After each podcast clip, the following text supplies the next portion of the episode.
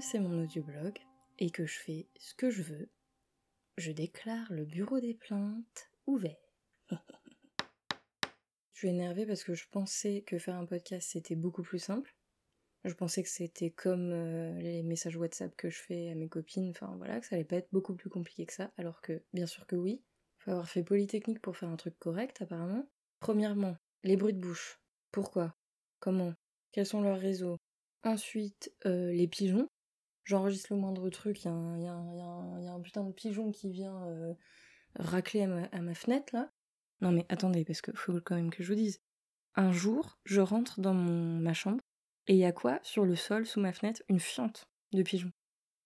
Sachant que euh, donc j'habite sous les toits, il y a un Velux et que le pigeon ne peut pas rentrer en fait dans ma chambre.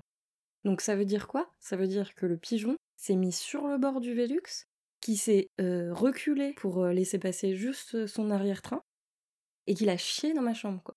Volontairement. C'est ça que je veux dire. Puis alors évidemment, mon cerveau a décidé de me troller, puisque visiblement il s'est rendu compte que ça me faisait du bien de faire ça, que j'étais contente et tout. Et ben allez, j'ai droit au truc classique, euh, tournant autour globalement de c'est tout pourri ce que tu fais. Mais en plus de ça, j'ai droit aux pensées limitantes euh, super élaborées. Mais en fait, est-ce que tu fais pas ça juste pour dire aux autres que t'es en dépression et une fois que ce sera dit, eh ben tu lâcheras complètement le truc. Donc t'as qu'à lâcher maintenant. Et puis aussi, comme je suis influençable euh, des oreilles, enfin je sais pas comment dire, mais comme je suis hum, une éponge phonique, par exemple si j'écoute un podcast euh, en québécois trop longtemps, après je prends l'accent, et eh ben j'ai peur de reproduire des intonations de podcasteuses célèbres et que du coup bah je sois juste une grosse copieuse pourrie. Pour vous dire quand même jusqu'à quel point le truc va, parce que là je vous parle de ça, ça paraît un truc euh, gérable ma bonne amie Val fait des podcasts. Et évidemment, quand j'ai fait le, la, bande-annonce, le petit teaser, c'est la première personne à qui je l'ai envoyé pour qu'elle me donne son avis et des conseils. Il se trouve qu'elle m'a pas répondu tout de suite, parce que comme toutes les personnes normales, elle fait autre chose qu'être sur son ordinateur à attendre que je lui envoie un message pour me répondre. J'arrivais pas à dormir, euh, et voilà, je commençais à élaborer des théories. D'un seul coup, je repense à un podcast qu'elle avait fait euh, cet été, et je me dis, Ok, je sais pourquoi m'a pas répondu, c'est parce que, sans m'en rendre compte, j'ai repris des trucs de son podcast et je me persuade qu'elle m'en veut. Putain, je suis vraiment secouée, quoi.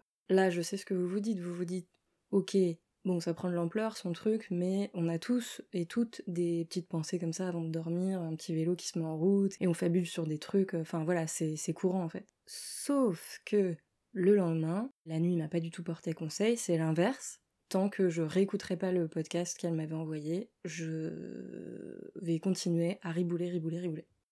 Je suis allée sur Messenger dans notre conversation, j'ai fait une recherche pour retrouver le fichier, j'ai téléchargé le fichier, je l'ai écouté, et là, franchement, je voudrais trop vous dire, oui, j'avais copié, toute cette angoisse était totalement justifiée. Seulement, vous savez déjà que c'est pas le cas. ça me fait rire parce que je lui je lui ai pas raconté. Et quand elle va entendre ça, je pense qu'elle va se marrer. Ou avoir pitié de moi, peut-être. Je sais pas.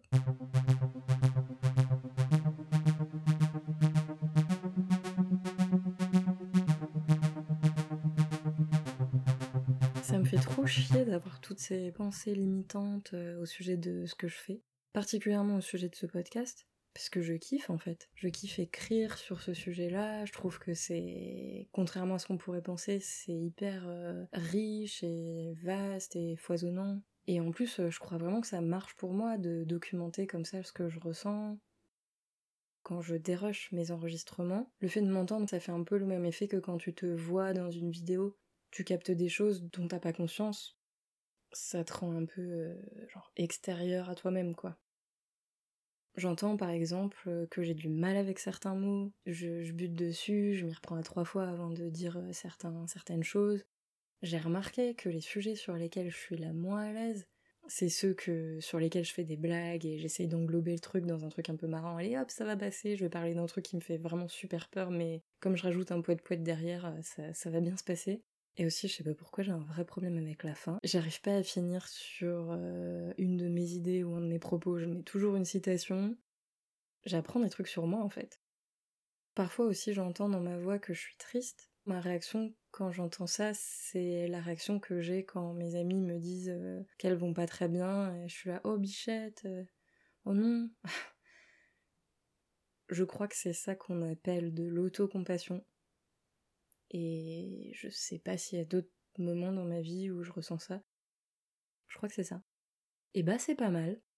Franchement, euh, j'aime bien. Rien que d'en parler, là, ça m'a ça m'a calmé. Je m'en retourne à mes moutons parce que c'est pas le tout, mais j'ai quelques navets à vendre. Prenez soin de vous. Je vous souhaite euh, de trouver une méthode d'autocompassion, vous aussi.